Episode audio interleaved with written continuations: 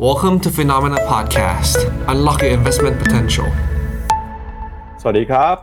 ต้อนรับคุณผู้ชมเข้าสู่รายการข่าวเช้า Morning Brief นะครับ สรุปข่าวสำคัญเพื่อไม่ให้คุณพลาดทุกโอกาสการลงทุนครับ วันอังคารที่ 16 มกราคมนะครับ มาเจอกับเรา 2 คน ผมปั๊บจุรติขันติพะโล และพี่เจษเจษดาสุขทิศนะครับ พี่เจษเปิดไมค์แล้วคุยกันได้เลยนะครับ สวัสดีครับพี่เจษครับ ครับ พี่เจษครับ พี่เจษพี่เจษยังไม่ได้เปิดไมค์ใน YouTube ครับพี่เจษอ๋อ สวัสดีครับ มาแล้ว ครับก็สวัสดีคุณผู้ชมทุกท่านนะครับเช้าวันที่ 16 มกราคมครึ่งปีหลังของปีนี้กันแล้วนะ ปีนี้ทำอะไรกับพอร์ตไปบ้าง ลงทุนอะไรไปกันบ้างนะ มาเล่าให้ฟังกันหน่อยสินะครับ ครับก็วันนี้นะครับมีเรื่องราวที่น่าสนใจหลายเรื่องเลยครับไฮไลท์ของเราวันนี้น่าจะอยู่ที่งาน World Economic Forum นะครับที่ดาวอสประเทศสวิตเซอร์แลนด์ครับเขาเริ่มต้นงานกันมาตั้งแต่เมื่อวานนี้ 15 มกราคมนะครับประชุมกัน นถึงวันศุกร์ที่ 19 มกราคมเลยครับ แล้วก็เราก็เห็นว่ามีผู้นำเนี่ยทั้งบรรดาผู้นำของชาติต่างๆ ผู้นำด้านเศรษฐกิจ ผู้นำด้านธุรกิจนะครับจะเดินทางไปประชุมกัน หัวข้อสำคัญที่เขาจะคุยกันในวันนี้เนี่ยก็จะคุยเรื่องของออการพัฒนาเศรษฐกิจให้มีเสถียรภาพนะครับแก้ไขปัญหาความเหลื่อมล้ำโดยไฮไลท์เนี่ยทุกคนจะมองไปที่เรื่องของกระแส AI ครับที่กำลังจะเข้ามาส่งผลมีบทบาทต่อชีวิตของพวกเรามากขึ้นเรื่อยๆ IMF ก็ออกมาประเมินนะครับว่ากระแส AI เนี่ยคาดว่าจะเข้ามากระทบกับการทำงาน ประมาณ 40%นะครับของการทำงานทั้งโลกนะครับ เพราะฉะนั้นเนี่ยวันนี้เราก็เลยมองว่าเป็นเรื่องที่มีความสำคัญมาก แล้วก็แน่นอนนะครับว่าพอผู้นำเศรษฐกิจโลกมารวมตัวกัน ก็ต้องมีคนไปถามครับว่าการใช้นโยบายเศรษฐกิจการใช้นโยบายการเงินจะเป็นอย่างไร ก็มีสมาชิกของ ECB หรือว่าธนาคารกลางยุโรป ออกมาพูดเหมือนกันนะครับบอกว่าปีนี้เนี่ยอาจจะไม่เห็นนะครับยุโรปลดดอกเบี้ยก็ได้ แล้วกลายเป็นเรื่องที่ค่อนข้างเซอร์ไพรส์ทีเดียวเพราะหลายคนคาดการณ์ว่า ปีนี้น่าจะเห็นการลดดอกเบี้ยนะครับขณะที่เมื่อวานนี้เนี่ยการประชุมธนาคารกลางของจีน มีมตินะครับคงอัตราดอกเบี้ยนโยบายไว้ ไม่เปลี่ยนแปลง และจีนก็ส่งสัญญาณชัดเจนนะครับบอกว่า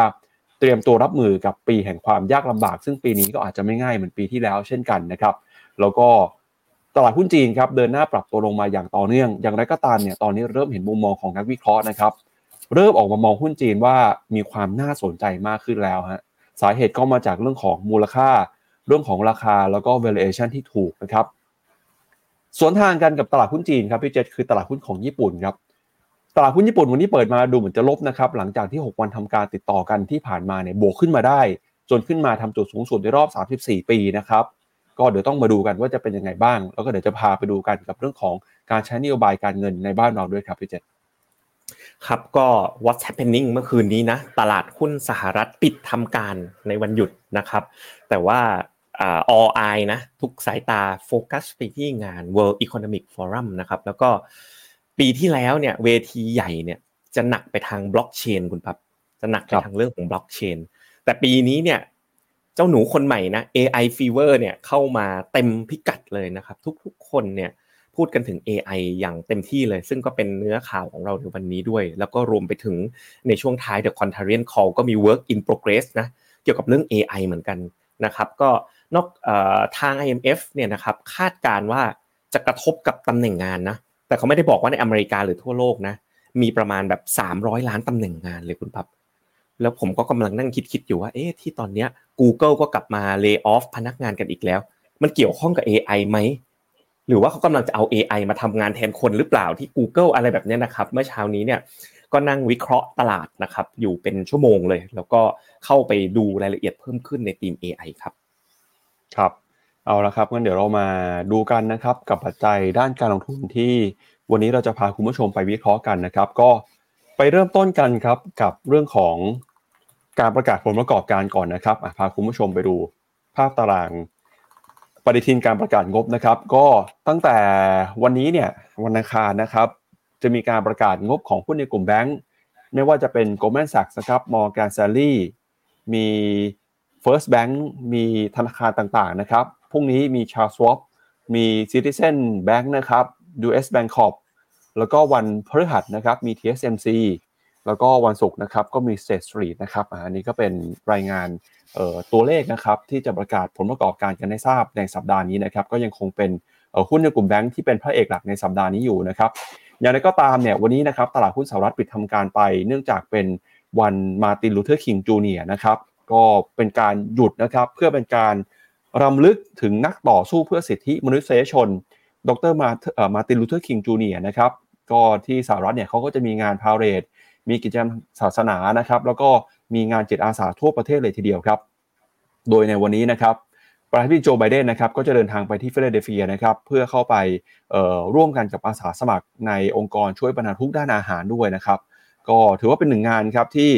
ทุกวันจันทร์ที่ 3 ของเดือนมกราคมนะครับสหรัฐอเมริกาจะรำลึกเพื่อเป็นเกียรติต่อดร.มาร์ตินลูเธอร์คิงจูเนียร์นะครับที่ถูกสังหารไปหลังจากที่เป็นผู้นำในการเรียกร้องออให้เกิดความเท่าเทียมกันในสังคมของสหรัฐอเมริกาช่วงปีทศวรรษ 1950 ถึง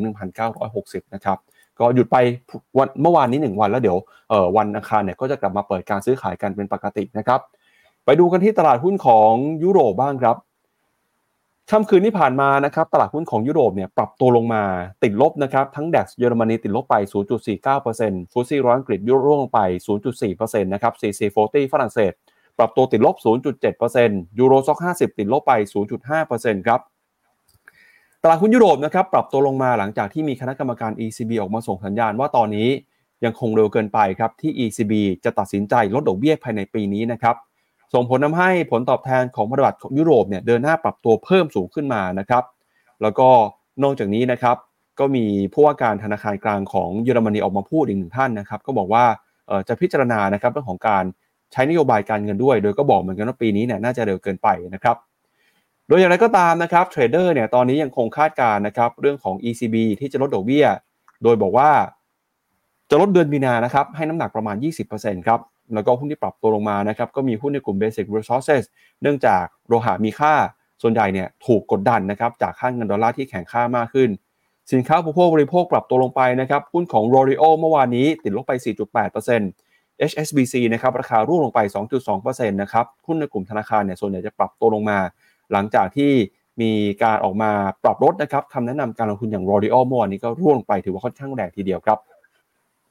ไปดูต่อนะครับที่ตลาดหุ้นของเอเชียบ้างครับ เปิดมาวันนี้แล้วนะครับนิกกี้225 ของญี่ปุ่น วันนี้เปิดมาเนี่ยติดลบนะครับ 0.8%ครับหลังจาก 6 วันทำการก่อนหน้านี้ดัชนีหุ้นญี่ปุ่นเดินหน้าบวกขึ้นมาได้อย่างต่อเนื่องเลยนะครับ โดยดัชนีนิกกี้225 ขึ้นไปทะลุ 35,000 จุดได้อย่างแข็งแกร่งทำจุดที่สูงที่สุดในรอบ 34 ปีนะครับ ส่วนหุ้นจีนครับเมื่อวานนี้เซี่ยงไฮ้ชนะเอ่อ F50 นะครับเซินเจิ้นคอมโพสิตปรับตัวติดลบไป หางเซ็งฮ่องกงนะครับบวกขึ้นมา 0.04%ครับขณะที่หุ้นไทยนะครับเมื่อวานนี้ก็ปรับตัวร่วงลงไปต่อนะครับลบลงไป 6.51 จุด มาอยู่ที่ 1,400 กับอีก 7 จุด หุ้นไทยกำลังจะลงมาทดสอบ 1,400 จุดกันอีกครั้งหนึ่งแล้ว ส่วนตลาดหุ้นของเกาหลีใต้ครับวันนี้เปิดมาดูไม่ค่อยดีสักเท่าไหร่นะครับติดลบไปประมาณ 1%แล้วเช่นกันนะครับก็น่าจะกังวลกันกับเรื่องของนโยบายการเงินที่ส่งสัญญาณมาจากทางยุโรปนะครับ ส่วนอินเดียครับเมื่อวานนี้บวกขึ้นมาได้ประมาณ1%นะครับแล้วก็เวียดนามเมื่อวานนี้ติดลบไป 0.2%นะครับอันนี้เป็นภาพความเคลื่อนไหวของตลาดหุ้นนะครับเราไปดูกันต่อนะครับกับสินทรัพย์ต่างๆ ในฝั่งของ commodities บ้างครับ ราคาทองคำครับ ล่าสุดเช้าวันนี้ราคาทองคำซื้อขายกันอยู่ที่ 2,050 ดอลลาร์ ราคาทองคำเนี่ยปรับตัวเเห็นการติดลบไปนะครับในช่วงเช้าที่ผ่านมาย่อลงไปประมาณ 0.1 0.2%นะครับ แล้วก็ราคาน้ำมันครับราคาน้ำมันดิบ WTI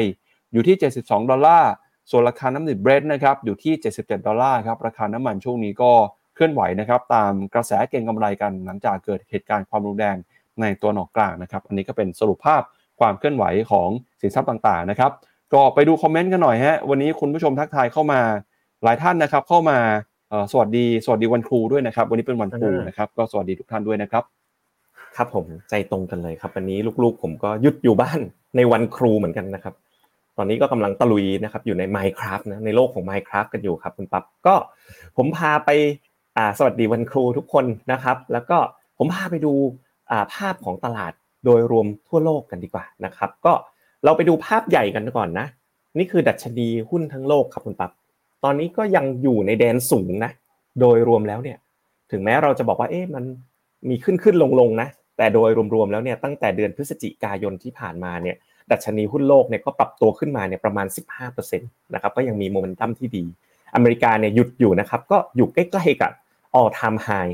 นะครับถ้าเราไปดูทางฝั่งยุโรปนะครับเมื่อคืนก็ปรับตัวลงมาเล็กน้อย แต่ก็อยู่ในยังยืนอยู่ในแดนสูงนะสัญญาณนะครับ CDC Action Zone ก็ยังเป็นบวกในเกือบเกือบทุกตลาดนะครับ เราไปดูภูมิภาคตลาดเกิดใหม่นะครับ ก็ ยังอยู่ในภาวะไซด์เวย์เนื่องจากตลาดหุ้นจีนเนาะยังไม่ได้ทำผลงานที่กลับมาเท่าไหร่นักก็ยังยืนอยู่ในแดนต่ำนะทั้งห่างเสงนะครับแล้วก็ตัว A share นะครับไปดูที่ตลาดหุ้นเวียดนามกันบ้างนะครับ เวียดนามเนี่ยช่วงนี้ดูมีทรงระดับหนึ่งเลยนะครับ ผมคิดว่าส่วนหนึ่งเนี่ยนะ เท่าที่ผมอยู่ในแวดวงการลงทุนเนี่ย มีนักลงทุนไม่น้อยเลยที่ขายเงินลงทุนจากเวียดนามปีที่แล้วคุณปั๊บคนไทยนี่แหละ แล้วกลับมาลงทุนในปีนี้ เนื่องจากประเด็นเรื่องภาษีเงินได้จากการลงทุนในต่างประเทศไงถ้าเกิดขายปีที่แล้วแล้วเอากลับปีนี้จะเป็นครั้งสุดท้ายที่ไม่ต้องเสียภาษีนะครับก็อันนี้อาจจะเป็นโฟล์ส่วนหนึ่งด้วย แล้วก็เวียดนามเนี่ยก็ทรงค่อนข้างอยู่ในทรงที่ดีเลยทีเดียวนะครับ ทางด้านอินเดียนะครับก็ยังโอ้โหยังกลับไปเทรดกันอยู่ที่ all time high เช่นเดียวกับทางตลาดหุ้นญี่ปุ่นนะก็ยังเทรดอยู่ในแดนสูงนะครับ แล้วก็ สุดท้ายคือ Set Index บ้านเรานะครับ ก็หลังจากมี January Effect ปุ๊บก็ออกแนวซึมๆนะครับขึ้นขึ้นมาพันสี่สามสิบแต่ก็ลงมาถามว่าลงมาเยอะไหมคุณปั๊บก็ไม่ได้ลงจนถึงขนาดถล่มทลายนะ เมื่อวานเนี้ยมีไลฟ์ตอนเย็นนะแล้วคุณซันนะsuper trader กระทรวงนะครับโทรมาพอดีแกก็บอกว่าแกเชื่อว่าเท่าที่แกดูภาพตอนนี้ก็เห็นว่าตลาดหุ้นเนี่ยไม่น่าจะทำ new low แล้วล่ะในรอบนี้ แต่แกก็ไม่ได้บอกว่า ตลาดหุ้นไทยเป็นขาขึ้นเช่นเดียวกันนะครับ ผมว่าจุดที่น่าสนใจนะครับ อยู่ตรงนี้เลยคุณปั๊บณเวลานี้นะคือ dollar index ครับ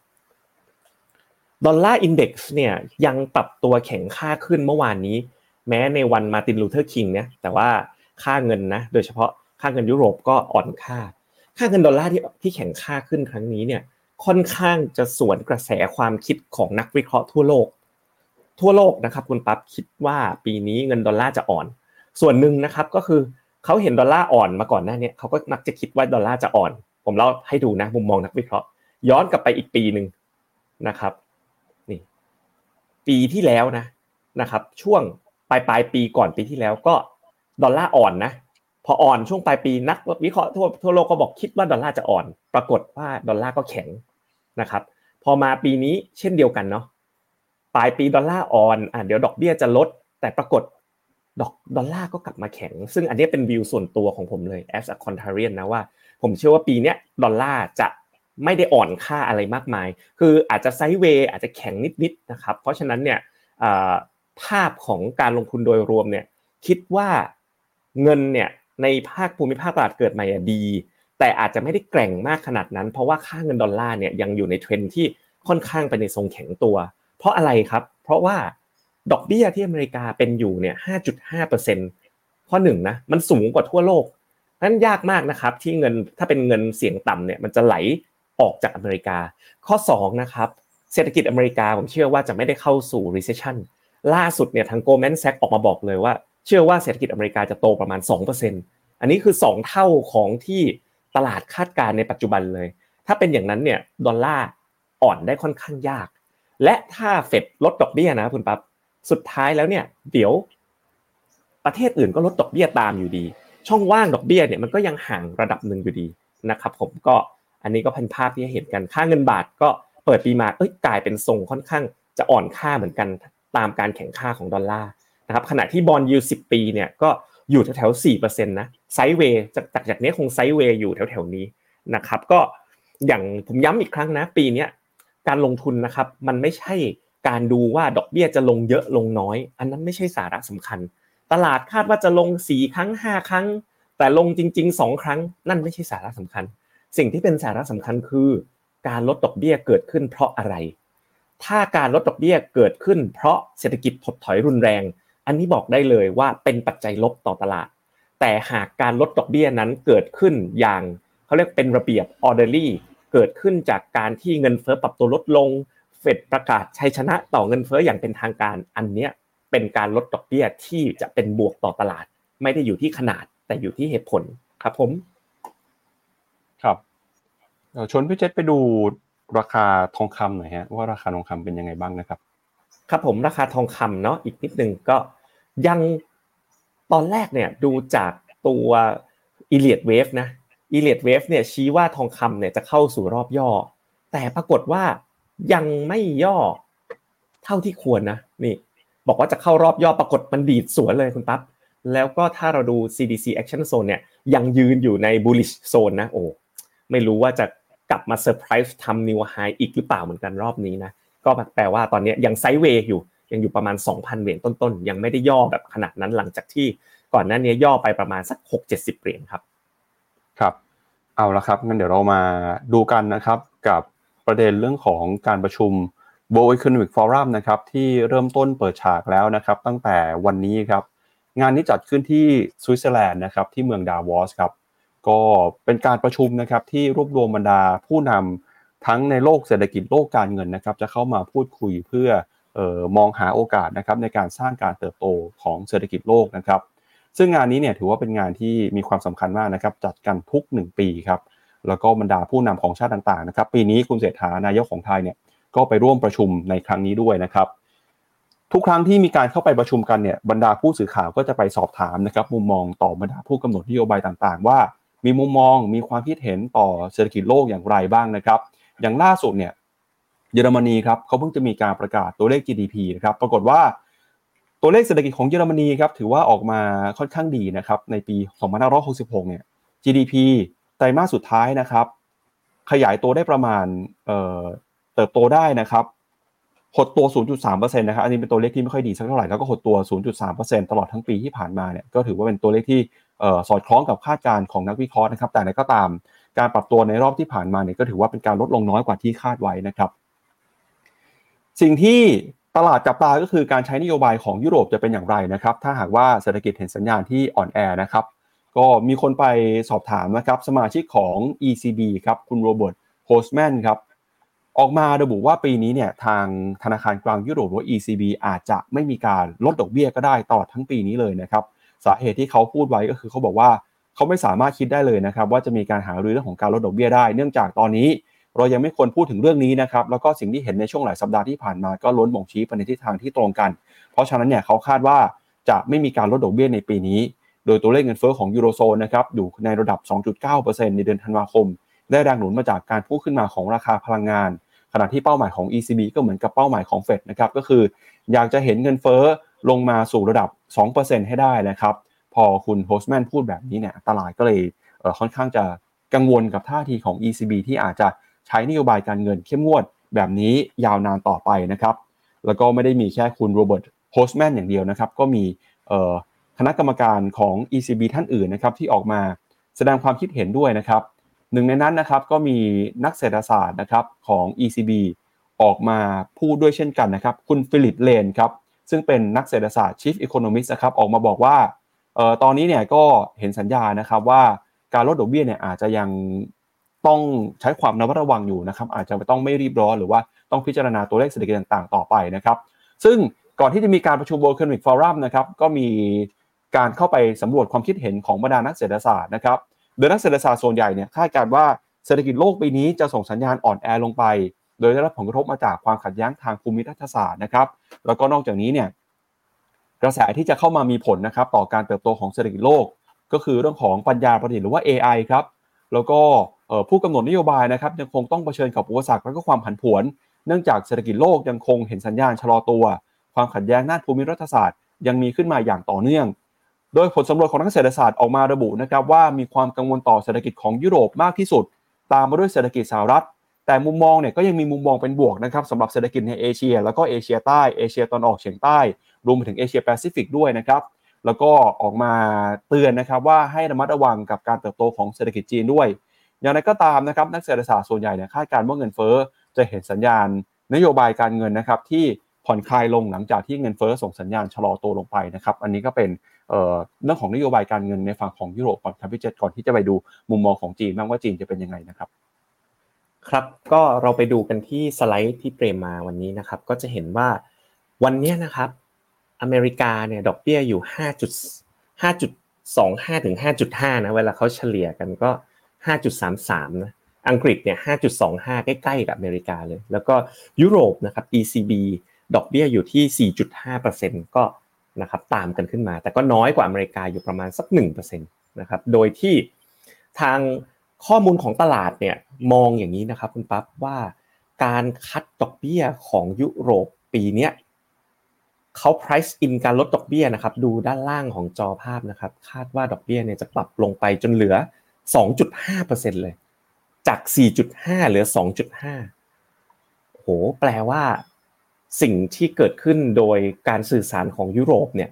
ตลาดกลับไม่คิดอย่างนั้นนะ ตลาดคิดว่าจะมีการลดดอกเบี้ยค่อนข้างมากเลยในปีนี้นะครับ ซึ่งถ้าดูกันทางฝั่งของ Goldman Sachs อันนี้เป็น Goldman Sachs Asset Management นะ คาดนะครับว่าดอกเบี้ยนะครับของ ECB เนี่ยจะลงไปอยู่ที่ประมาณ 3.25%ในปีนี้ครับ ก็ โดยรวมนะถ้าเป็นมุมมองของเราเนี่ยเราคิดว่าโอกาสที่ยุโรปจะคัดดอกเบี้ยเนี่ยมีค่อนข้างสูงนะครับ แล้วก็ถ้าเราดูจากค่าเงินยูโรที่ปรับตัวรับข่าว ECB เมื่อวานเนี่ยถ้าหากว่าตลาดคิดว่าไม่ขึ้นดอกเบี้ยเนี่ยเงินยูโรก็ต้องแข็งค่าจริงนะครับ แต่ปรากฏเมื่อวานนี้เงินยูโรก็อยู่ในทางอ่อนค่าเช่นเดียวกัน ดังนั้นนะครับคิดว่าน่าจะยังไม่ถึงกับเป็น strong signal ว่า ยุโรปจะไม่ขึ้นดอกเบี้ยแน่ๆ อันนี้ตลาดไม่ได้คิดแบบนั้นครับคุณปั๊บ และก็เชื่อว่าดอกเบี้ยที่จะลงน่าจะปรับลงสำหรับมุมมองของฟิโนเมนาเนี่ยคิดว่าหุ้นยุโรปเนี่ยเหมาะที่จะลงทุนนะครับน่าที่จะสวิชเงินลงทุนนะครับบางส่วนเนี่ยเข้ามาลงทุนในหุ้นยุโรปในปีนี้ โดยเฉพาะการออกเงินลงทุนจากญี่ปุ่นนะครับ ก็จากที่เคยฝากกันในครั้งที่แล้วนะครับ ตลาดหุ้นยุโรปคุณผู้ชม มีสัดส่วนอยู่ในเงิน ลงทุนของนักทุนทั่วโลกเนี่ยประมาณเกือบ 15%เลยนะครับ แต่ปรากฏคนไทยแทบไม่ค่อยมีลงทุนในกองทุนหุ้นยุหุ้นยุโรปเลยครับขณะที่ญี่ปุ่นเนี่ยมีเพียง 5%ของอินเด็กซ์เท่านั้น แต่คนไทยนิยมลงทุนกองญี่ปุ่นมากกว่า ทั้งทั้งที่ถ้าดูเม็ดเงินลงทุนของทั่วโลกแล้วเนี่ยอยู่ที่ยุโรปมากกว่าที่ญี่ปุ่นตั้ง 3 เท่าเลยคุณปั๊บนะครับก็อันนี้ก็เป็นแนวทางการจัดพอร์ตง่ายๆเนาะถ้าเกิดว่าอยากจะทำ New Year Resolution เนาะ แล้วอยากจะลงทุนยังไง ก็กระจายเงินลงทุนตามหลัก Black-Litterman เลย ตามขนาดของตลาดไปเลย เช่น แบ่งใน US ประมาณครึ่งพอร์ตนะยุโรปสัก 15%ญี่ปุ่น 5%นะครับจีนสัก 15%นะครับ emerging market เอเชียต่างๆ ก็อีกประมาณสัก 10-20%ที่เหลืออยู่ ก็จะได้พอร์ตที่เหมาะสมนะครับตามหลักของ b a c k l i t m a n แล้วก็ลงทุนตามเม็ดเงินที่ไหลอยู่จริงในตลาดโลกเลย อันเนี้ย ใช้เป็นจุดตั้งต้นได้เชิญทุกท่านสามารถแคปจอ cap screen เอาไว้ เป็นแนวทางในการจัดพอร์ตหลักของทุกคนได้เลยนะครับ ครับ ก็อย่างที่บอกไปนะครับว่าตอนนี้มุมมองเนี่ยยังคงมีความแตกต่างกันในตลาดก็เชื่อว่าจะมีการลดดอกเบี้ย แม้ว่าคณะกรรมการ ECB บางท่านนะครับ จะบอกว่าจะเห็นการคงดอกเบี้ยตลอดทั้งปีก็ตามอ่าซึ่งก็ต้องบอกว่าจุดยืนนะครับของคณะกรรมการแต่ละท่านเนี่ยก็ต่างกัน อย่างคุณ Holzmann เนี่ยถือว่าเป็นหนึ่งในคณะกรรมการที่เป็นสายเหี่ยวมากๆเลยของ ECB นะครับเพราะฉะนั้นเนี่ยก็ถือว่า ไม่น่าแปลกใจครับที่เขาจะมีมุมมองแบบนี้นะครับว่าปีนี้จะไม่มีการลดดอกเบี้ยนะครับพี่เจษครับผมครับก็จากเศรษฐกิจของยุโรปไปแล้วนะครับ ไปดูต่อที่เศรษฐกิจของจีนบ้างครับ จีนเมื่อวานนี้มีการประชุมธนาคารกลางนะครับแล้วก็แบงก์ชาติเนี่ยถือว่าค่อนข้างเซอร์ไพรส์ตลาดนะครับเนื่องจากเศรษฐกิจจีนไม่ดี แต่แบงก์ชาติของจีนเนี่ยกลับมีมติคงอัตราดอกเบี้ยเงินกู้ระยะกลางหรือ MLF ไว้นะครับตามเดิมที่ 2.5%ครับ ซึ่งก็ถือว่าส่วนสวนทางกับมุมมองของนักวิเคราะห์ส่วนใหญ่นะครับ โดยสำนักข่าวบลูเบิร์กระบุนะครับว่าธนาคารกลางจีนเนี่ยได้มีการอัดฉีดสภาพคล่องจำนวน 9.95 แสนล้านหยวนหรือประมาณ 1.39 แสนล้านดอลลาร์เมื่อวานนี้ด้วยนะครับผ่านทางโครงการ MLF นะครับแล้วก็มีการกำหนดอัตราดอกเบี้ยไว้เท่าเดิมนะครับที่ 2.5%ซึ่งตัวเลข MLF เนี่ยก็เป็นอัตราดอกเบี้ยมาตรฐานที่ธนาคารพาณิชย์ จะต้องจ่ายครับเมื่อมีการกู้ยืมเงินจากธนาคารกลางของจีน โดยมีระยะเวลาในการกู้ยืมตั้งแต่ 6 เดือนถึง 1 ปีนะครับเพื่อเป็นการเสริมสภาพคล่องให้กับธนาคารพาณิชย์นะครับซึ่งการที่ธนาคารกลางของจีน ตัดสินใจคงอัตราดอกเบี้ยไว้เนี่ยก็ถือว่าสร้างความประหลาดใจให้กับตลาด เนื่องจากมีการคาดการณ์ก่อนหน้านี้ครับว่า ธนาคารกลางของจีนจะปรับลดอัตราดอกเบี้ย เพื่อเป็นการกระตุ้นเศรษฐกิจนะครับหลังจากที่เปิดเผยมาว่าเศรษฐกิจจีนยังคงเห็นสัญญาณอ่อนแอเผชิญกับภาวะเงินฝืดนะครับแล้วก็ตัวเลข MLF วันนี้นะครับจะเป็นการประกาศขึ้นก่อนที่ธนาคารกลางของจีนนะครับจะมีการเปิดเผย ตัวเลขอัตราดอกเบี้ยของลูกค้าชั้นดี แล้วก็อัตราดอกเบี้ย LPR นะครับประเภท 1 ปีก็ 5 ปี ในวันจันทร์ที่จะถึงนี้นะครับ 22 มกราคม ก็ถือว่าเป็นการส่งสัญญาณที่ตลาดอาจจะต้องกลับมาคิดใหม่นะครับว่าแม้ว่าเศรษฐกิจจีนไม่ดีเนี่ยแต่จีนอาจจะยังอยากเก็บกระสุนไว้นะครับเพื่อใช้ในวันที่มีวิกฤต หรือว่ามีความขับขันมากกว่านี้ เนื่องจากธนาคารกลางของจีนก็ออกมาส่งสัญญาณอย่างชัดเจนเมื่อวานนี้นะครับหลังจากที่เปิดเผยรายงานการประชุมกัน ก็บอกว่าปีนี้เนี่ยจะเป็นปีที่ ยากลำบากนะครับ บอกว่าเป็น difficult year ของเศรษฐกิจจีนด้วยนะครับ สอดคล้องกันครับกับมุมมองของนักเศรษฐศาสตร์แล้วก็นักวิเคราะห์นะครับผลสำรวจของ Reuters ครับคาดว่าการเติบโตของจีนในปีนี้นะครับมีแนวโน้มจะชะลอลงมาอยู่ที่ระดับ 4.6%แล้วก็อาจจะชะลอลงมาแต่ระดับ 4.5%ก็ได้นะครับก็ถือเป็นการสร้างแรงกดดันครับโดยตัวเลขที่ส่งสัญญาณชะลอตัวเนี่ยก็มีตั้งแต่วิกฤตอสังหาริมทรัพย์ที่ยืดเยื้อ ผู้บริโภคไม่มีกำลังในการจับจ่ายใช้สอย ความเชื่อมั่นของธุรกิจที่ลดลงไป หนี้สินของรัฐบาลที่เพิ่มมากขึ้นนะครับรวมไปถึงปัญหาทางภูมิทัศศาสตร์ด้วย ซึ่งตัวเลขนี้นะครับประมาณสัก 4.6 4.5%เนี่ยเป็นตัวเลขที่ชะลอตัวลงมาจากปีก่อนหน้า ก่อนหน้านี้นะครับจีนเคยตั้งเป้าว่าจะทำให้เศรษฐกิจโตอยู่ที่ประมาณ 5%ครับแล้วก็มีคนออกมาเตือนนะครับคุณคริสตาลีนาจอเจว่า กรรมการผู้จัดการกองทุน IMF นะครับออกมาบอกนะครับในงาน World Economic Forum บอกว่าจีนเนี่ยจำเป็นต้องปฏิรูปโครงสร้างนะครับเพื่อหลีกเลี่ยงไม่ให้เศรษฐกิจ ชะลอตัวลงมาอย่างรุนแรง พร้อมกับเตือนว่าตอนนี้เศรษฐกิจจีนกำลังเผชิญความท้าทายทั้งในระยะสั้นแล้วก็ระยะยาวด้วยนะครับเพราะฉะนั้นเศรษฐกิจจีนส่งสัญญาณไม่ดีแบบนี้ แล้วการลงทุนจะเป็นอย่างไรนะครับเดี๋ยวเราไปดูข้อมูลประกอบการวิเคราะห์เพิ่มเติมนะครับล่าสุดเนี่ยก็มีมุมมองของ BlackRock แล้วก็ JP Morgan Asset Management บอกว่าแม้ว่าเศรษฐกิจจีนไม่ดีนะครับตลาดหุ้นจีนจะปรับตัวลงมา แต่เขาก็เริ่มมีมุมมองที่บอกว่าหุ้นจีนมีมูลค่าที่น่าสนใจมากขึ้นแล้วนะครับ เดี๋ยวเราไปดูข้อมูลกันทีละตัวนะครับ อันนี้ก็เป็นตัวเลขนะครับการใช้นโยบายการเงินอัตราดอกเบี้ยนะครับที่บอกไปว่าคงอัตราดอกเบี้ยไว้นะครับอัตราดอกเบี้ยของจีน MLF ประเภท 1 ปีเนี่ยก็ยังคงไว้ก่อนนะครับแล้วก็ตอนนี้เราจะเห็นว่าตัวเลขครับ เรื่องของ Home Buyer นะครับยังคงเห็นสัญญาณการชะลอตัวครับผู้ที่ซื้อบ้านใหม่เนี่ยก็ยังตัดสินใจไม่ได้นะครับว่าจะซื้อบ้านในช่วงนี้ดีหรือเปล่าเพราะเศรษฐกิจไม่ดี ก็เลยตัดสินใจเก็บเงินไว้ก่อน แล้วก็ตอนนี้นะครับตัวเลขเงิน M1 กับ M2 เนี่ยก็เริ่มมีกลบห่างกันมากขึ้นเรื่อยๆนะครับก็ยังคงเห็นความจำเป็นนะครับที่รัฐบาลต้องดูแลเศรษฐกิจอย่างใกล้ชิดเลย แล้วไปดูที่ความคาดหวังของจีนบ้างครับ ใน World Economic Forum นะครับเขาไปสำรวจความคิดเห็นของนักเศรษฐศาสตร์ก็ถามว่ามีมุมมองการเติบโตเนี่ยในปีนี้มองเป็นยังไงบ้าง ถ้าไปดูในฝั่งของจีนนะครับประมาณ 30%บอกว่าจะอ่อนแอประมาณ 69%นะครับจะบอกว่ากลางๆหรือว่า moderate นะครับ ประเทศที่บอกว่าจะแข็งแกร่งเนี่ยก็มี South Asia นะครับ East Asia Pacific แล้วก็มี Middle East นะครับ North America ที่ดูเหมือนว่าจะมีมุมมองค่อนข้างดีนะครับ ส่วนใหญ่ก็จะมองว่าแข็งแกร่งหรือว่าอยู่ในระดับกลางๆ ก็มีจีน มีสหรัฐนะครับ สหรัฐก็มีบางคนมองว่าแข็งแกร่ง แต่ก็ยังมีบางส่วนที่มองว่าเศรษฐกิจปีนี้จะอ่อนแอเช่นกันครับพี่เจษครับก็ทางFund Manager ของทาง JP Morgan นะคุณปั๊บคุณซิลเวียน ชัวเนี่ยนะครับเขาก็บอกว่า ตอนเนี้ยเขาเห็นว่าคือทุกคนเห็นตรงกันอะว่าจีนเนี่ยกำลังอ่อนแอเนาะแต่เขาบอกว่าเขาเริ่มเห็น value แล้ว ปัจจุบันเนี่ยเขา neutral weight ให้มุมมอง neutral weight กับตลาดหุ้นจีน แต่เขาเริ่มแบบมองว่าแบบเหมือนกำลังส่งสัญญาณว่าชักจะไม่ไหวแล้วคือ มันถูกจนจนชักอยากจะซื้อนะครับ ซึ่งถ้าเราดูกัน นะทางทีมงานก็ลองดึง valuation ของหุ้นจีนให้ดู ถ้าเราดูกันที่หุ้นจีน A share นะครับเวลาดูรูปรูปเนี้ครับให้ดูประกอบกัน 2 อย่างนะด้านล่างคือ PE PE อยู่ที่ประมาณ 9.9 เท่า ถามว่าถูกแสนถูกหรือยังมันก็ยังไม่ได้ถูกถึง 8 เท่านะสำหรับ A share ส่วนหนึ่งก็เพราะว่าด้านบนคุณปั๊บเส้นสีดำกับสีน้ำเงินตรงเนี้ยก็คือ e a r n i n g ของตลาดหุ้นจีน ที่มันยังถูกปรับลดประมาณการอยู่ นะครับเพราะฉะนั้นถ้าดู A share PE 9.9 เท่า ก็ยังไม่ได้ถูกแบบสุดขีดนะยังไม่ถึง 2 standard deviation ถ้าดูย้อนหลัง 10 ปี แต่ถ้าเรามาดูกันที่เอ่อ H share นะห่างเสียงไชน่า Enterprise เนี่ยโอ้โห 6.6 เท่าแล้วคุณปั๊บขนาดว่าโดนลดประมาณการมาขนาดนี้นะ Hang Seng China Enterprises เนี่ยก็บริษัทจีนที่จดทะเบียนในฮ่องกงเนี่ยโอ้ P/E มันถูกจริงๆอะคุณครับ ไม่ค่อยเห็นนะหกจุดหกเท่านะครับ ก็ใกล้ใกล้กับจุดที่เรียกว่าถูกมากๆแล้ว แต่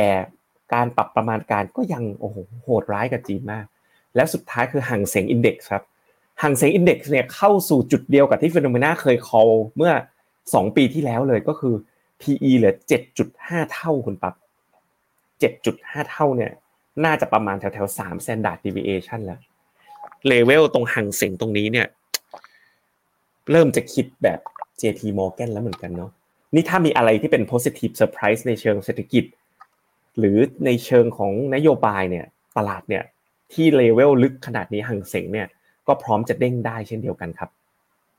ครับก็อย่างที่พี่เจษบอกไปนะครับไปดูภาพนี้เพิ่มเติมครับ เราจะเห็นว่าดัชนีตลาดหุ้นจีนนะครับอย่าง MSCI China เนี่ยปรับตัวลงมาประมาณ 60%จากจุดพีคในปี 2021 นะครับอันนี้ก็เป็นที่มาว่าทำไมทาง JP Morgan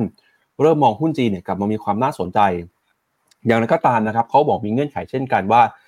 หุ้นจีนจะกลับมาได้เนี่ยก็ต้องมีความคาดหวังนะครับ เรื่องของการรีบาวหรือว่าเรื่องของ e a r n i n g cycle ที่กลับมาเทิร์นราวด้วยนะครับแล้วเขาก็บอกว่าเรื่องของกระแสการเติบโตทางเศรษฐกิจนะครับความคาดหวังเรื่องของผลประกอบการ จะเป็นตัวชี้วัดสำคัญนะครับ แล้วก็ไม่ได้มีแค่ JP Morgan อย่างเดียวนะครับ ยังมี Bell Asset Management นะครับที่ออกมา ปรับเพิ่มคำแนะนำด้านการทุน เป็นการเพิ่มน้ำหนักตลาดหุ้นจีนโดยเหตุผลว่าตอนนี้หุ้นจีนเนี่ยถือว่าถูกมากเลยนะครับแล้วก็มี BlackRock อีกที่หนึ่งที่ออกมาพูดในเชิงว่า ตอนนี้มุมมองของหุ้นจีนก็เริ่มกลับมา มีความน่าสนใจเพิ่มมากขึ้นแล้วนะครับ อันนี้ก็เป็นทิศทางของหุ้นจีนนะครับที่เราชวนกันมาวิเคราะห์วันนี้นะครับ ก็เดี๋ยวไปดูภาพของหุ้นจีนในช่วงเปิดตลาดเช้าวันนี้กันอีกรอบหนึ่งครับว่าหลังจากเปิดมาแล้วเนี่ยหุ้นจีนเป็นยังไงบ้างนะครับ ก็เปิดมาวันนี้ยังลบกันอยู่เลยครับพี่เจษ เซี่ยงไฮ้ลบไป 0.07 นะครับเซินเจิ้นไชน่า A50 ลบไป 0.8 ถึง 0.3%หังแสงเปิดมาวันนี้ลบไป 0.5%ฮะก็เล็กน้อยก็ไม่ฟื้นจริงครับเล็กน้อยนะครับ ก็กลับมาดูกันต่อนะครับ อย่างที่เราเปิดไปวันนี้บอกว่าตอนนี้เนี่ยกระแส AI นะครับกำลังกลายเป็นกระแสการเติบโตหลักของโลกนะครับ ในปีนี้ที่หลายคนเนี่ยเข้ามาเก่งกำไรกัน แล้วก็เข้ามาคาดหวังนะครับ ว่าเรื่องนี้จะเข้ามาเปลี่ยนแลนด์สเคปในการทำงานของเรานะครับ ก็สำหรับงาน World Economic Forum นะครับงานนี้เนี่ยเป็นการจัดงานครั้งที่ 54 แล้วนะครับ จัดขึ้นภายใต้หัวข้อ Rebuilding Trust นะครับจัดขึ้นที่เมืองดาวอสประเทศสวิตเซอร์แลนด์ครับวันที่ 15-19 มกราคมนี้นะครับ โดยการประชุมครั้งนี้เนี่ยถูกจับตากันอย่างใกล้ชิดเลยครับ เพราะว่าเกิดขึ้นท่ามกลางสถานการณ์โลกที่มีความขัดแย้งนะครับ ไม่ว่าจะเป็นความขัดแย้งทางภูมิรัฐศาสตร์ ระหว่างจีนสหรัฐนะครับ เหตุการณ์ความขัดแย้งในตะวันออกกลาง แล้วก็มีอีกเรื่องนึงที่น่าสนใจคือ เป็นความขัดแย้งเรื่องของเทคโนโลยีด้วยนะครับ ตอนนี้จะเห็นว่าโลกของเราเนี่ยมีมุมมองต่อเทคโนโลยีปัญญาประดิษฐ์ ในมุมมองที่แตกต่างกันนะครับ หัวข้อ AI เนี่ยเข้ามาเป็นธีมหลักในการประชุมครั้งนี้ครับพี่เจษประมาณ1ใน4 ของการประชุมนะครับพูดเรื่องของ AI ครับแล้วก็เรื่องอื่นก็มีเรื่องของการเมืองเศรษฐกิจ แล้วก็เรื่องสิ่งแวดล้อมนะครับ หัวข้อหลักที่น่าสนใจนะครับ ก็ประกอบไปด้วยการบรรลุความร่วมมือทางความมั่นคงของโลกที่แตกแยก การสร้างการเติบโตนะครับสำหรับการทำงานยุคใหม่ ปัญญาประดิษฐ์ในฐานะพลังที่ขับเคลื่อนนะครับเศรษฐกิจแล้วก็สังคม แล้วก็รวมไปถึงยุทธศาสตร์ระยะยาวสำหรับสภาพภูมิอากาศนะครับแล้วก็ธรรมชาติพลังงานด้วย ในเรื่องของ AI เนี่ยหากย้อนไปดูเราก็จะพบว่า World Economic Forum เริ่มให้ความสนใจกับเรื่องของ AI มาตั้งแต่ปีที่แล้วนะครับในการประชุม AI Governance Summit โดยการประชุมที่ดาวอสครั้งนี้ก็เห็นตรงกันว่า AI จะเป็นพลังขับเคลื่อนเศรษฐกิจแล้วก็สังคมนะครับ โดยหลายประเทศกำลังจะพิจารณาออกกฎหมายในการกำกับดูแล AI รวมถึงสภาพยุโรปด้วยนะครับที่เพิ่งจะมีการร่างกฎหมายการกำกับดูแล AI ออกมาเมื่อเดือนธันวาคมที่ผ่านมานี้เองนะครับ ซึ่ง AI เนี่ยก็จะกลายเป็นเรื่องใหญ่ที่ทุกคนไม่สามารถมองข้ามได้ เพราะว่าจะเป็นเรื่องที่เชื่อมโยง เศรษฐกิจ สังคม แล้วก็การใช้ชีวิตนะครับ โดยมุมมองของ MF ครับออกมาบอกนะครับว่า AI เนี่ย จะเข้ามามีส่วนนะครับต่อการทำงานครับ IMF ระบุนะครับว่า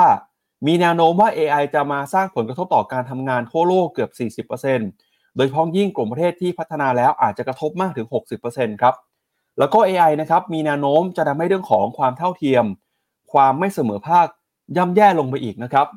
IMF ออกมาระบุว่าพนักงานประมาณครึ่งหนึ่งจะได้ประโยชน์จากการใช้ AI ซึ่งจะเข้ามามีส่วนช่วยในการเพิ่มประสิทธิภาพในการทำงาน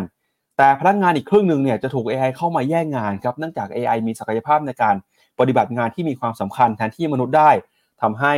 ความจำเป็นที่จะต้องใช้แรงงานคนเนี่ยลดลงไปนะครับ ซึ่งก็จะส่งผลทำให้เกิดการปลดพนักงาน หรือว่าการลดค่าจ้างแรงงานด้วยนะครับ แล้วก็ที่น่าจับตานะครับก็คือการประชุมครั้งนี้ครับ คุณเศรษฐาทวีสิน นายกรัฐมนตรี แล้วก็รัฐมนตรีว่าการกระทรวงการคลังของไทยนะครับ จะเดินทางเข้าไปร่วมประชุมด้วย คุณเศรษฐาเนี่ยไปถึงที่สวิตเซอร์แลนด์ตั้งแต่เมื่อวานนี้แล้วนะครับ แล้วก็มีการโพสต์ภาพใน Twitter นะครับนะพูดถึงสินค้าไทย แล้วก็ในงานนี้เนี่ยคุณเศรษฐาก็จะขึ้นเวทีร่วมเสวนานะครับในหัวข้อต่างๆ ไม่ว่าจะเป็นการเปิดการเสวนา Country Strategy Dialogue นะครับสำหรับประเทศไทย มีการเสวนา Learning from ASEAN วันที่ 17 มกราคมนะครับอยากให้จับตาเซสชันนี้ครับเพราะว่าจะเป็นการเปิดตัวคุณเศรษฐา ร่วมกับบรรดาผู้นำบนเวทีโลกนะครับ Learning from ASEAN เนี่ยจะจัดขึ้นวันที่ 17 มกราคมนะครับตามเวลาประเทศไทยก็ประมาณสักสามทุ่มนะครับถึง3ามทุ่ม25 นาที คนที่ร่วมประชุมบนเวทีนี้นะครับที่จะอยู่กับคุณเศรษฐาเนี่ยก็มีนายกรัฐมนตรีของเวียดนาม มีประธานสภาผู้แทนราษฎรของฟิลิปปินส์นะครับแล้วก็มีเลขาธิการองค์การการค้าโลกหรือว่า WTO ด้วย นอกจากนี้นะครับก็มีบรรดาผู้นำของภาคธุรกิจไทย ไปร่วมประชุมครั้งนี้กับคุณเศรษฐาด้วยนะครับไม่ว่าจะเป็นปตทบางจาก ปูนซีเมนต์ไทย CP ไทยเบฟธนาคารกสิกรไทย แล้วก็มีบิตคัพด้วยนะครับ อันนี้ก็เป็นสิ่งที่ต้องจับตาครับในการประชุม World Economic Forum ปี 2024 นี้นะครับ เดี๋ยวพาคุณผู้ชมไปดูหน่อยว่าทำไม AI ถึงมีความสำคัญนะครับ อันนี้ก็เป็นภาพเอ่อเรื่องของการประชุมนะครับเขาก็บอกว่า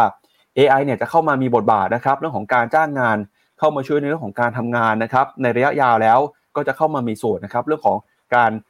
ดูแลเรื่องของการวางกลยุทธ์นะครับสำหรับเรื่องสิ่งแวดล้อมแล้วก็เรื่องของพลังงานสะอาดด้วย ตอนนี้เราจะเห็นว่า AI เนี่ยกำลังจะเข้ามามีบทบาทมากขึ้นเรื่อยๆนะครับ ถ้าหากว่าไปดูคำถามที่ World Economic Forum เขาถามเนี่ยเขาถามว่าให้เลือก 5 ปัจจัยนะครับ ที่คิดว่าจะเข้ามาส่งผลนะครับ ต่อโลกในปี 2024อ่าบรรดาคนที่เข้าไปร่วมประชุมเนี่ยเขาก็มองว่าอันที่หนึ่งในปัญหาก็คือน่าจะเป็นเรื่องของสุขภาพภูมิอากาศ อันที่สองคือเรื่องของ AI นะครับ อันที่สามคือ ปัญหาเรื่องของความขัดแย้งทางภูมิทัศศาสตร์ อันที่สี่ครับคือเรื่องของออต้นทุนนะครับ cost of living แล้วก็นี่ห้าคือเรื่องของ cyber attack ครับพี่เจษอันนี้ก็เป็นไฮไลท์สำคัญนะครับจากงานเอ่อ World Economic Forum ที่วันนี้จะเห็นการประชุมกัน แล้วก็ AI น่าจะกลายเป็นพระเอกอย่างที่ทุกคนจับตาครับ ครับก็จริง ๆ เดี๋ยวในช่วงท้ายเนี่ยนะครับก็จะคุยเรื่อง AI ด้วยเหมือนกันนะแต่ว่าจากการประชุมที่ดาวอสที่ผ่านมานะมันก็เห็นได้ชัดเลยว่า กระแสของ AI อะเป็นกระแสจริงไม่ได้เป็นกระแสที่มาแบบมาแล้วก็ไปเนาะอย่าง NVIDIA เนี่ยที่ผลิต AI ชิปนะก็ราคาก็ขึ้นไป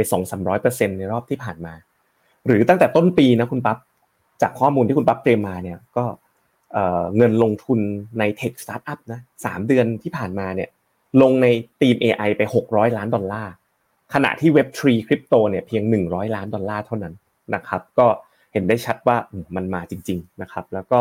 ผลสำรวจล่าสุดของ W World Economic Forum เนี่ยก็บอกว่า AI เนี่ยกลายเป็นหนึ่งใน 5 ปัจจัยเสี่ยงของโลกใน 2 ปีข้างหน้าแล้วนะ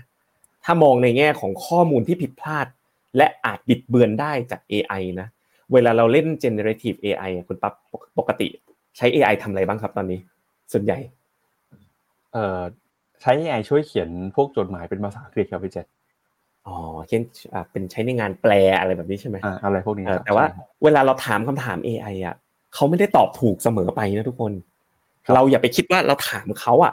แล้วเขาจะถูกนะเขาก็เหมือนกับเป็นคนคนนึงอะบาร์ก็เป็น AI หรือ Gemini ก็เป็น AI ที่ทาง Google สร้างขึ้นใช่ไหมตัว Chat GPT หรือตอนนี้นะ คุณสามารถสร้างรูปโดยไม่ต้องจ่ายพรีเมียม Chat GPT ได้แล้ว สามารถทำได้ผ่าน Bing Chat Bing Chat ของ Microsoft นี่แหละ generate รูปได้เหมือน DALL-E ของ Chat GPT เลย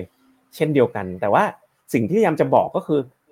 AI เนี่ยไม่ได้ให้ข้อมูลที่ถูกต้องเสมอไปด้วยนะครับ ไม่ได้จำเป็นว่าจะต้องถูกต้องเสมอไป ดังนั้นเนี่ยก็ต้องระวังเรื่องความบิดเบือนเช่นเดียวกันนะครับ ไหลมาต่อทางด้านผู้ที่เข้ามาร่วมคีย์แมนนะในวงการ AI นะแซมอัลแมนของ Open AI มาด้วยนะ สัตยาเนตเดล่าของ Microsoft ก็มาร่วมประชุมด้วยนะก็ก็เป็นยุคที่นะ Microsoft เนี่ยก็ถือว่ามาค่อนข้างแรงทีเดียวนะครับแล้วก็ที่จอกันมาติดๆก็น่าจะเป็นทาง Google นะครับส่วนสุดท้ายที่เห็นว่าถือว่าดีเลยสำหรับประเทศเราก็คือ ได้เห็นภาพของนายกรัฐมนตรีนะคุณเศรษฐาเนี่ยไปร่วมเสวนา learning from ASEAN นะ ร่วมกับเวียดนาม ฟิลิปปินส์นะก็อย่างน้อยก็จะได้เห็นภาพ โดยที่มีเลขาธิการของ WTO นะมาเป็น moderator ให้เลย ดร Ngozi เนี่ย Okonjo-Iwealaเลขาธิการองค์การการค้าโลกนะครับ แล้วก็คุณเศรษฐานายกเซลแมนของเรานะก็คงจะไปเน้นกันแบบประชาสัมพันธ์ประเทศไทยว่าเราปักหมุดเปิดประเทศเต็มตัวแล้ว โครงการ Land Bridge นะที่จะทำเพื่อที่จะกลับมาเป็น hub ของโลจิสติกของภูมิภาคและของโลกก็คงจะไปโปรโมทกันเนี่ยอันนี้ก็เป็นโครงการสำคัญเลยล่ะที่ต้องรีบไปบอกเนาะต้องไปบอกชาวโลกให้รู้ว่าเราตั้งใจจะทำโครงการ Land Bridge นะจะได้มีการนะมาทำการขนส่งการค้าผ่านทางประเทศไทยมากขึ้นครับครับเพราะฉะนั้นเนี่ยเรื่องของ AI นะครับที่เป็นกระแสหลักของโลกในตอนนี้ก็จะนำไปสู่ คำแนะนำแล้วก็แนวคิดเรื่องของการลงทุนด้วยนะครับ เพราะฉะนั้นครับเดี๋ยวเรามาดูกันนะว่าจากข่าวที่เราอ่านไปทั้งหมดในวันนี้เรื่องของ AI เนี่ยจะมีโอกาสการลงทุนอะไรซ่อนอยู่นะครับเดี๋ยวชวนพี่เจษเล่าให้ฟังหน่อยครับในช่วงของมองขาดทั่วอากาศการลงทุนกับฟันทอกเดอะคอนทาเรียนนะครับจากกระแส AI ที่เติบโตการประชุม World Economic Forum นะครับตอนนี้บรรดานักทุนมีความสนใจหรือว่ามองไปที่กองทุนไหนหรือว่าสินทรัพย์ประเภทไหนบ้างที่จะรับกระแสการเติบโตของ AI ในรอบนี้ครับ ครับผมก็เมื่อเช้าก็นั่งดูเนาะแล้วก็ติดตามหุ้นที่เป็นอยู่ในทีม AI แล้วก็อันนี้ยังไม่ได้เป็น call ใดๆนะเหมือนเดิมนะคุณผู้ชมบอกว่าอยากเห็นกระบวนการคิดด้วย อันนี้ก็ยังเป็น study in progress นะครับเรื่องเล่าจากดาวอสเนี่ยก็คือจากข่าวนี่แหละ ที่บอกว่า AI จะฮิต 40%ของ job นะ300 ล้าน full time job นะครับแล้วก็ดาก็ take over นะตัว การประชุมของดาวอสไปเลยเซ็ตคริปโตอาศัยไปเลยเนาะผมก็ลองไปทำการบ้านดู ว่าไอ้การลงทุนใน AI บ้านเราอะคุณปั๊บมันมีอะไรให้ลงทุนบ้าง หลักๆ เนี่ยมันจะมีอยู่สองตัวที่ลงทุนได้อยากจะฟังความเห็นคุณผู้ชมเหมือนกันนะ ว่าเห็นว่าตัวไหนน่าสนใจกว่ากันนะครับ ตัวแรกที่ลงทุนได้ครับ คือเป็นตัว ETF ตัวนี้ ชื่อ bots จะเป็น robotics and artificial intelligence ETF นะครับ แต่ว่าเวลาเขาลงเนี่ยคุณปั๊บเขาจะลงแบบลงทุนในทั้ง automation robotic ด้วยนะครับ ก็จะมีหุ้นอย่าง NVIDIA เนี่ยแน่นอนนะทีม AI แต่ก็จะมีหุ้นของอย่างญี่ปุ่นเนี่ย ส่วนใหญ่จะเป็นญี่ปุ่นเขาจะเก่งเรื่องของแบบหุ่นยนต์อะเนาะ ก็จะมีหุ้นพวกหุ่นยนต์ปนอยู่ด้วยเยอะนะในสัดส่วนที่ เยอะพอสมควรทีเดียวนะครับ ซึ่งกองทุนในประเทศไทยเนี่ยก็จะเป็นตัวกองทุนนี้ มีหลายกองเลยนะ วันนี้หยิบเป็นตัว U-bot นะ เป็นลงทุนใน ETF ที่เป็น BOTZ โดยตรงนะครับ อันนี้เป็นตัวแรกที่กำลังศึกษาอยู่นะครับ ตัวถัดไปที่ดูอยู่เนี่ยคือตัวตัวนี้ครับคุณผู้ชม กองทุนแม่คือ Alliance Global Investor Funds นะลงใน อันนี้เขาบอกเลยว่าเขาเน้น AI นะครับซึ่งกองทุนในบ้านเราเนี่ยหลายๆคนคงรู้จักกันก็คือตัวกองทุน KTWTAI นะที่โดย Alliance Global Investor ที่เน้นเรื่องปัญญาประดิษฐ์นะครับ โดยที่เขาก็พยายามอธิบายว่าโอ้เห็นไหมตอนนี้อนาคตก้าวเข้าสู่ยุค AI แล้วนะครับ ตั้งแต่เช้าจดเย็นเลย มีผู้ช่วยอัจฉริยะตัดจัดตารางให้คุณช่วยเลือกรายการที่ชุ่มเชื่นชอบ เลือกอาหารมื้อเย็นให้คุณด้วยนะครับ ก็ สิ่งที่เขาลงทุนเนี่ยมี 3 เรื่องคือ การใช้ AI ในภาคอุตสาหกรรมก็คือบริษัทใด ๆ ที่ใช้ AI ได้เก่งนะครับ เพิ่มประสิทธิภาพด้วย AI 2 ก็คือแอปพลิเคชันที่เกี่ยวกับ AI นะแบบว่าเป็นระบบการคิดนะครับ ระบบ Chat GPT แล้วก็ 3 คือโครงสร้างพื้นฐานของ AI อย่าง NVIDIA อันนี้ก็เป็นอีกตัวหนึ่งนะที่ผมกำลังทำการบ้านนะครับ ก็ หนึ่งในแคนดิเดตที่เห็นตอนนี้คือ KTWTAI นะ แต่อีกใจหนึ่งก็เอียงเอียงไปทาง ETF ที่เป็น U-bot เหมือนกัน แต่ว่าตัวนั้นเนี่ยก็มีตัวโรบอทเข้าไปปนอยู่ด้วยนะครับ ก็ถ้าเราไปดู Top Holding นะครับ ก็ 38.7%เนี่ยที่บอกว่ายังเป็น work in progress ก็คือ คุณปั๊บเราดูท็อป10 ตัวเนี่ย38.7%เนี่ยมันยังไม่สะท้อนทั้งพอร์ต ถ้า top 10 ตัวบอกว่า 60%เนี่ยมันพอสะท้อนทั้งพอร์ตแล้วนะครับมัน top 10 ตัวที่คุณเห็นเนี่ยก็จะเป็น NVIDIA Meta Amazon Tesla นะมี Microsoft นะเจ้าแห่ง AI แน่นอน Adobe Twilio Alphabet เนี่ยก็เจ้าของ Bard AI Shopify แล้วก็มีตัว ON Semiconductor แต่ว่าต้องไปทำการบ้านต่อคุณผู้ชมว่า แล้วอีก 62%เนี่ยลงทุนในอะไรกันนะครับ ก็อยากจะถามคุณผู้ชมตอนนี้ว่ามีลงทุนในทีม AI กันอยู่หรือเปล่า แล้วก็คิดว่าเอ๊ะถ้าเกิดใครคิดว่า มันต้องมีแล้วล่ะทีม AI นะบวกหนึ่งนะเดี๋ยวไปทำการบ้านต่อให้คงต้องทำอีกเยอะเลยล่ะ ต้องไปแกะพอร์ตร้อยเปอร์เซ็นต์มาให้ได้ ถ้าใครคิดว่าวันเนี้ย World Economic Forum เนี่ยมอง AI เป็นแบบ global agenda แบบเนี้ยแล้วคิดว่าเฮ้ยสักห้าเปอร์เซ็นสิบเปอร์เซ็นอย่างน้อยเนี่ยควรจะมี thematic AI ติด portfolio ไว้บ้างนะ ช่วยพิมพ์หนึ่งหรือพิมพ์ AI เข้ามานิดนึงนะ ว่าเฮ้ย AI คิดว่าจะมีในพอร์ตหรือไม่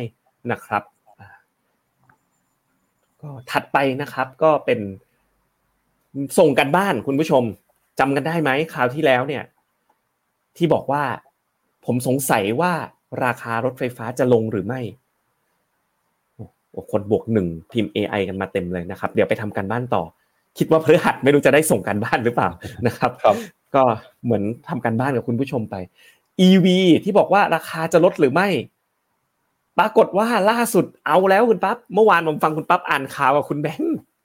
ลดราคา EV จนได้นะฮะพูดยังไม่ทันขาดคำเลย มันเฉลยไวมากๆเลยนะครับ นี่คุณภรรยาผมกดหนึ่งมาด้วย คุณจะลง AI เหรอคุณนะ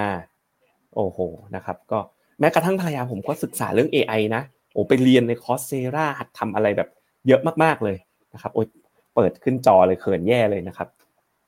สวยเนาะนะครับ ก็ครับก็ผมไปไม่ถูกเลยนะครับเทสลานะครับก็ลดนะครับราคาของโมเดล 3 จนได้คุณปั๊บแล้วก็โมเดล Y อีก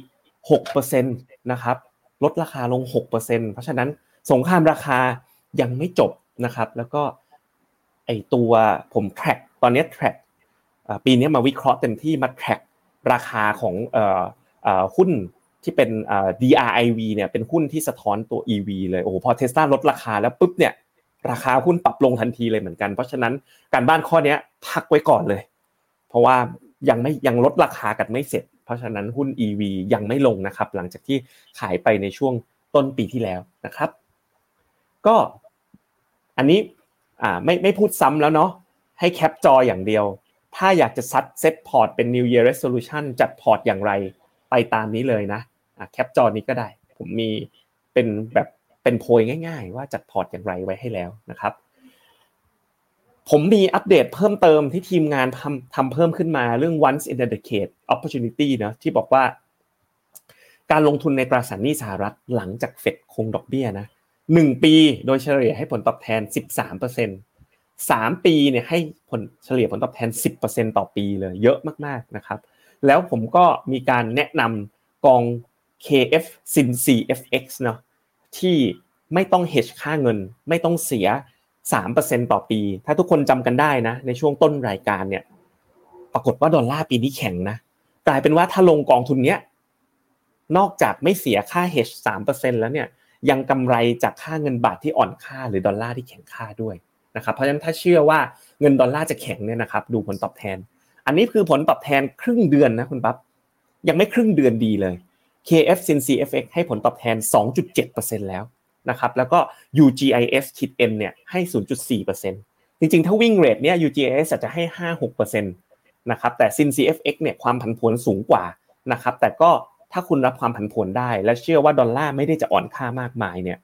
KF Sin CFX เนี่ยเป็นหนึ่งในกองทุนที่หาได้ยากที่ duration ก็ยาวอายุก็ยาวนะครับแล้วยังมีโอกาสนะครับไม่ต้องไปเสียค่า hedging cost 3%ด้วยนะครับซึ่ง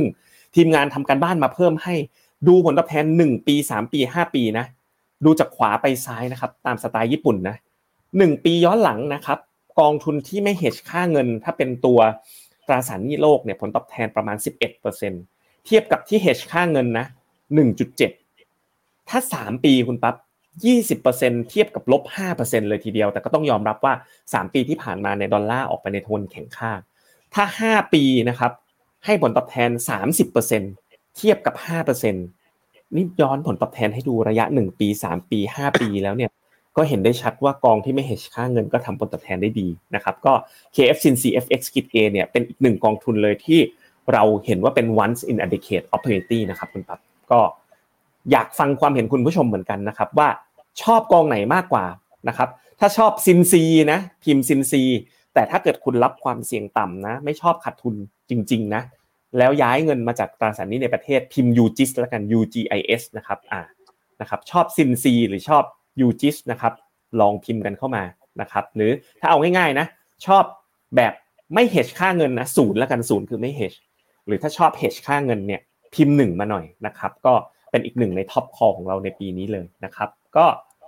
สุดท้ายนะไปอัปเดตกันนะครับ fund top call นะ KFUS ขีด A นะครับ นับตั้งแต่ call date มานะครับ ผม call ไปนะครับ ประมาณวันที่ถ้าจำไม่ผิดคือวันที่อะโน้ตไว้วันที่ 7 ธันวาคมนะครับ จนถึงปัจจุบันเนี่ย KFUS ขีด A นะที่ลงทุนในหุ้นขนาดกลางนะเราคิดว่า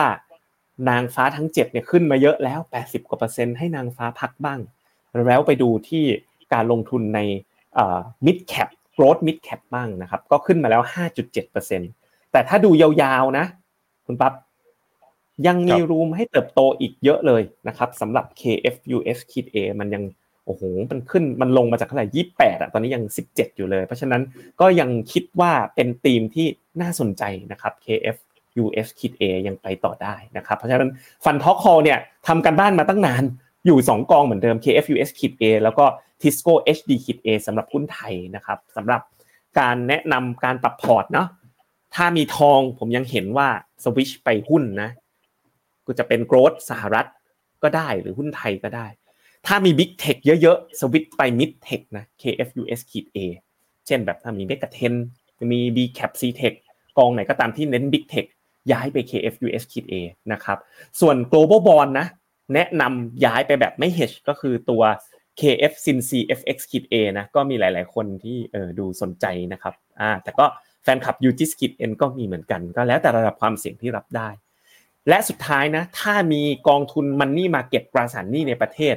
โอกาสรับผลตอบแทนในต่างประเทศเนี่ยดอกเบี้ยไทย 2 กว่า ดอกเบี้ยอเมริกา 5 กว่ากว่าโอกาสยังอยู่ที่ต่างประเทศนะครับ เพราะฉะนั้นแม้คุณจะรับความเสี่ยงได้ต่ำเลยนะ คุณก็ไปยูจิส ถ้ารับความเสี่ยงได้สูงมาหน่อยก็ KF Sin CFX Hit A ทั้งหมดก็เป็นมุมมองนะครับการลงทุนของ Fund Talk The Contrarian ที่นำมาฝากกันในวันนี้ และสุดท้ายนะครับวันพรุ่งนี้เราจะเปิดวอกันระหว่างคุณแบงค์และผมนะครับสัปดาห์แล้วสัปดาห์ที่แล้วคุยกันหุ้นไทยนะครับไปฟังย้อนหลังกันได้ แต่สัปดาห์นี้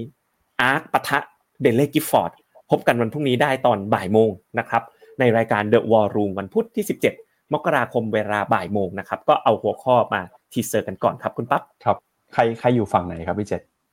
อ่าตามตามรูปเลยครับคุณปั๊บแล้วคุณปั๊บล่ะอ่า คุณปั๊บอยู่ฝั่งไหนอะใจคุณปั๊บตอนเนี้ย ผมมีสองกองเลยครับพี่เจษมีมีทั้งสองกองเลย โอเคงั้นคุณปั๊บต้องไปฟังเนาะพรุ่งนี้ว่าฟังแล้วเนี่ย มันมันไม่ใช่ว่าเราจะมาเถียงกันจนชนะนะคุณผู้ชม แต่เราก็ มา beauty contest เก็บแข่งกันเต็มที่ เชื่อว่าประโยชน์จะได้รับกับคนฟังว่าสุดท้ายแล้วหลักคิดเหตุผลของฝั่งไหนเนี่ยจะแน่นกว่ากันแต่ธีมหลักของเราอะเราเชื่อว่า growth ที่เป็นหุ้นขนาดกลางเนี่ยจะกลับมา outperform หุ้นขนาดใหญ่ที่โตมากๆในปีที่แล้วครับคุณครับครับ ก็จากกระแส AI นะครับในช่วงมองขาดหัวโอกาสการลงทุน เดี๋ยวเรามาดูกันต่อกับตลาดหุ้นของญี่ปุ่นบ้างครับ เช้าที่ผ่านมาดัชนีนิกเกอิ225 ของญี่ปุ่นเนี่ยเริ่มส่งสัญญาณชะลอตัวลงมาเป็นครั้งแรกหลังจากปรับตัวขึ้นมาได้6วันทำการติดต่อกันนะครับ มุมมองความคิดเห็นของตลาด มีต่อตลาดหุ้นญี่ปุ่นช่วงนี้เป็นยังไงบ้าง มีโอกาสอีกมากน้อยแค่ไหนนะครับที่ดัชนีตลาดหุ้นญี่ปุ่นจะเดินหน้าปรับตัวขึ้นไปต่อสำนักข่าวบลูเบิร์กครับเขาก็ไปวิเคราะห์กันนะครับถึงโอกาสที่ตลาดหุ้นญี่ปุ่นเนี่ยจะเดินหน้าปรับตัวขึ้นไปต่อนะครับ โดยเขามองว่าปัจจุบันเนี่ยมีนักวิเคราะห์จำนวนหนึ่งนะครับมองว่า ตลาดหุ้นญี่ปุ่นมีโอกาสปรับตัวขึ้นไปต่อนะครับแม้ว่าตอนนี้จะขึ้นมาอยู่สูงมากแล้วก็ตามอย่างล่าสุดดัชนีนิกเกอิ 225 นะครับยืนอยู่เหนือ 35,000 จุดได้เนี่ยก็เป็นจุดสูงสุดในรอบ 34 ปีนะครับส่วนโทปิกส์ก็ปรับตัวบวกขึ้นมาเช่นกันครับอ่าไปดูมุมมองของนักวิเคราะห์กันบ้างนะครับ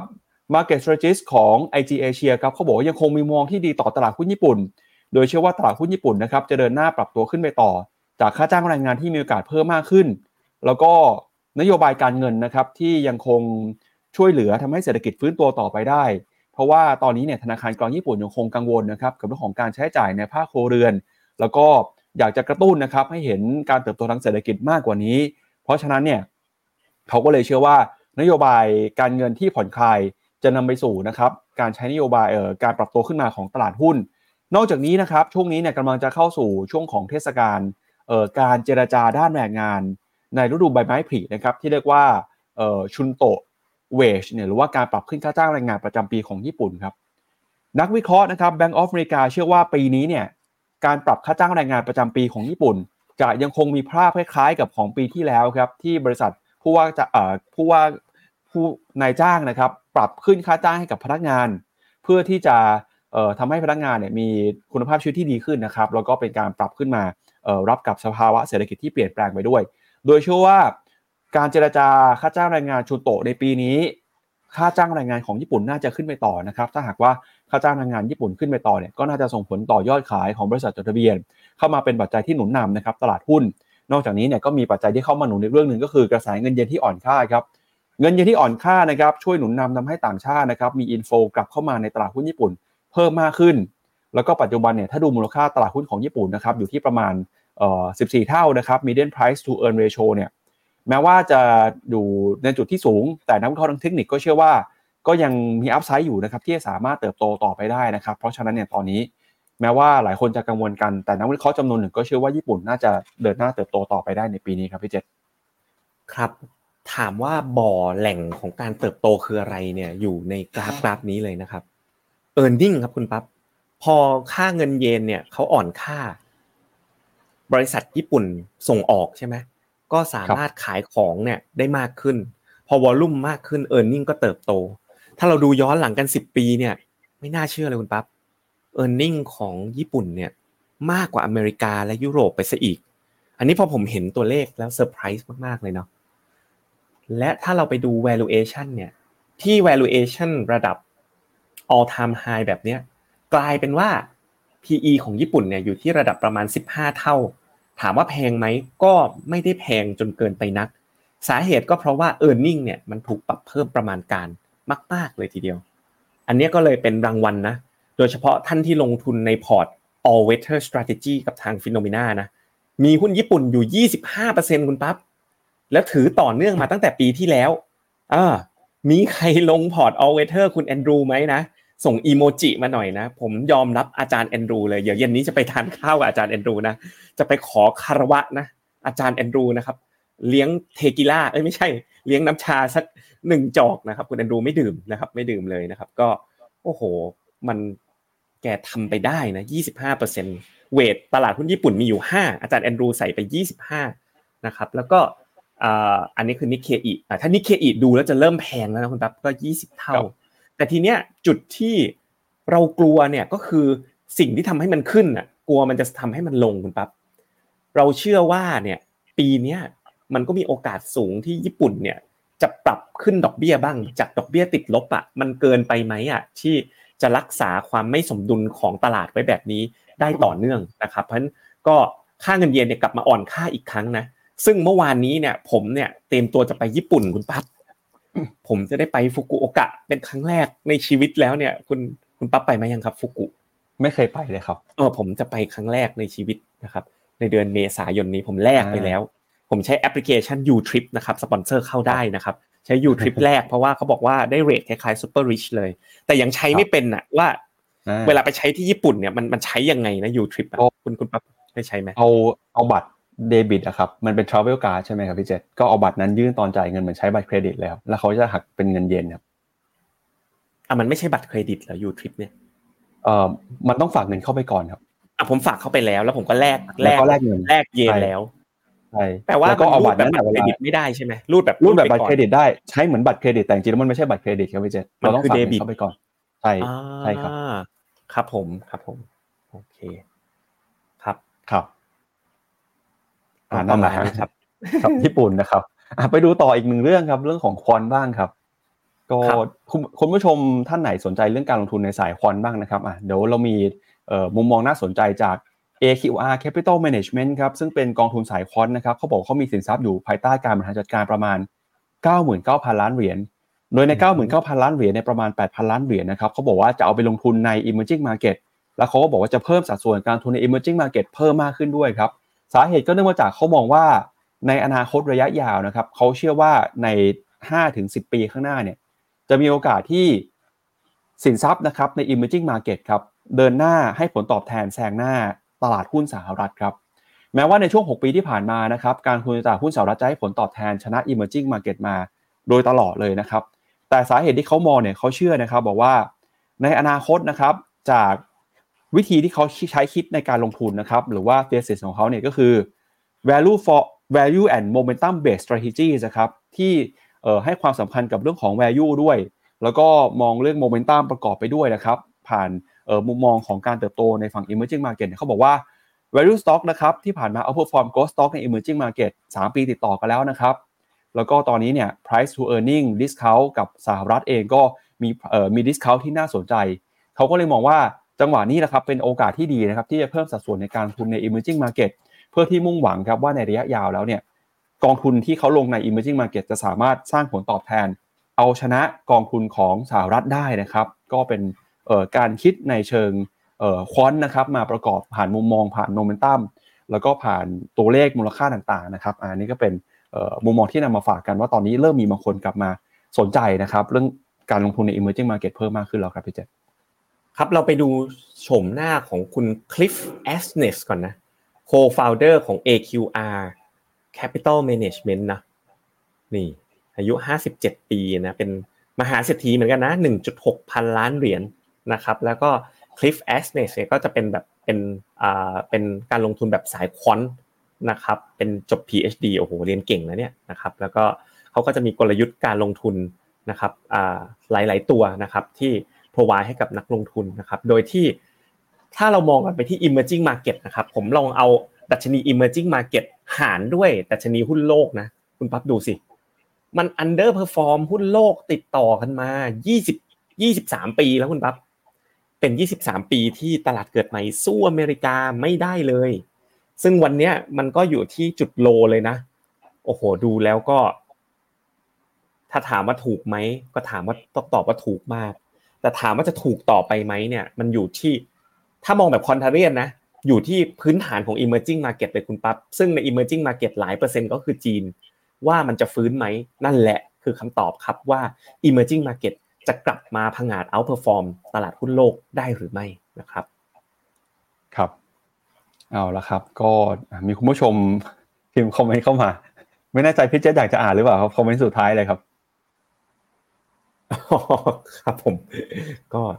ครับผมตามนั้นเลยครับ ไปอ่านทุกคนไปดูกันใน YouTube นะครับ ก็อาจจะเป็นเคล็ดลับของความเจริญของชีวิตของทุกคนได้นะครับ คุณกันดาบอกบัตร YouTrip เนี่ยก็เหมือนเดบิตอ๋อกดเงินสดที่เซเว่นแปลว่าถ้าเงินหมดเนี่ยคือหมดเลยใช่ไหมต้องแลกไปเผื่อใช่ไหมถ้าอย่างนั้น ก็มันกดในแอปได้ครับพี่เจษก็อยู่ที่นู่นก็กดโอนเงินเข้ามาตัดบัญชีตัดเงินได้แลกตรงนู้นได้ใช่ไหมใช่ครับ ครับผม คนเที่ยวน้อยแบบผมก็อย่างนี้เนาะย้อนกลับไปอ่านความเห็นนะ โอ้มีบอกอยากให้ดูความทับซ้อนของธีมต่างๆอ่าอันนี้ทีมงานรับโจทย์นะครับล่ะเรื่องกองตราสารหนี้ก็คนก็ชอบทั้งสองอันนะ SINCFX ก็ชอบ UGIS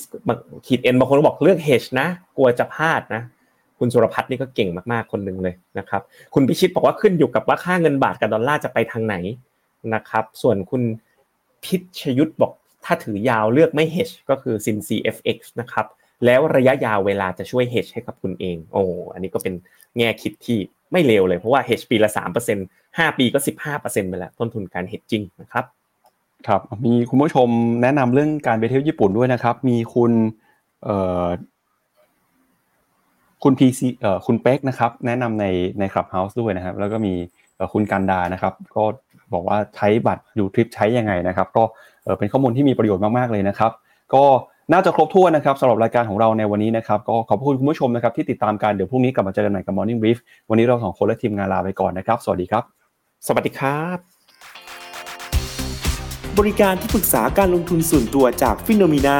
จะช่วยให้คุณสามารถจัดการการลงทุนจากคำแนะนำของมืออาชีพด้านการลงทุน ที่คอยดูแลและปรับพอร์ตการลงทุนของคุณให้เป็นไปตามเป้าหมาย สนใจรับบริการที่ปรึกษาการลงทุนส่วนตัว สมัครได้ที่ f i n o m e f i n o m i n a e x c l u s i v e หรือ line at f i n o m i n a p o r t คำเตือน ผู้ลงทุนควรทำความเข้าใจลักษณะสินค้า เงื่อนไขผลตอบแทน และความเสี่ยงก่อนตัดสินใจลงทุน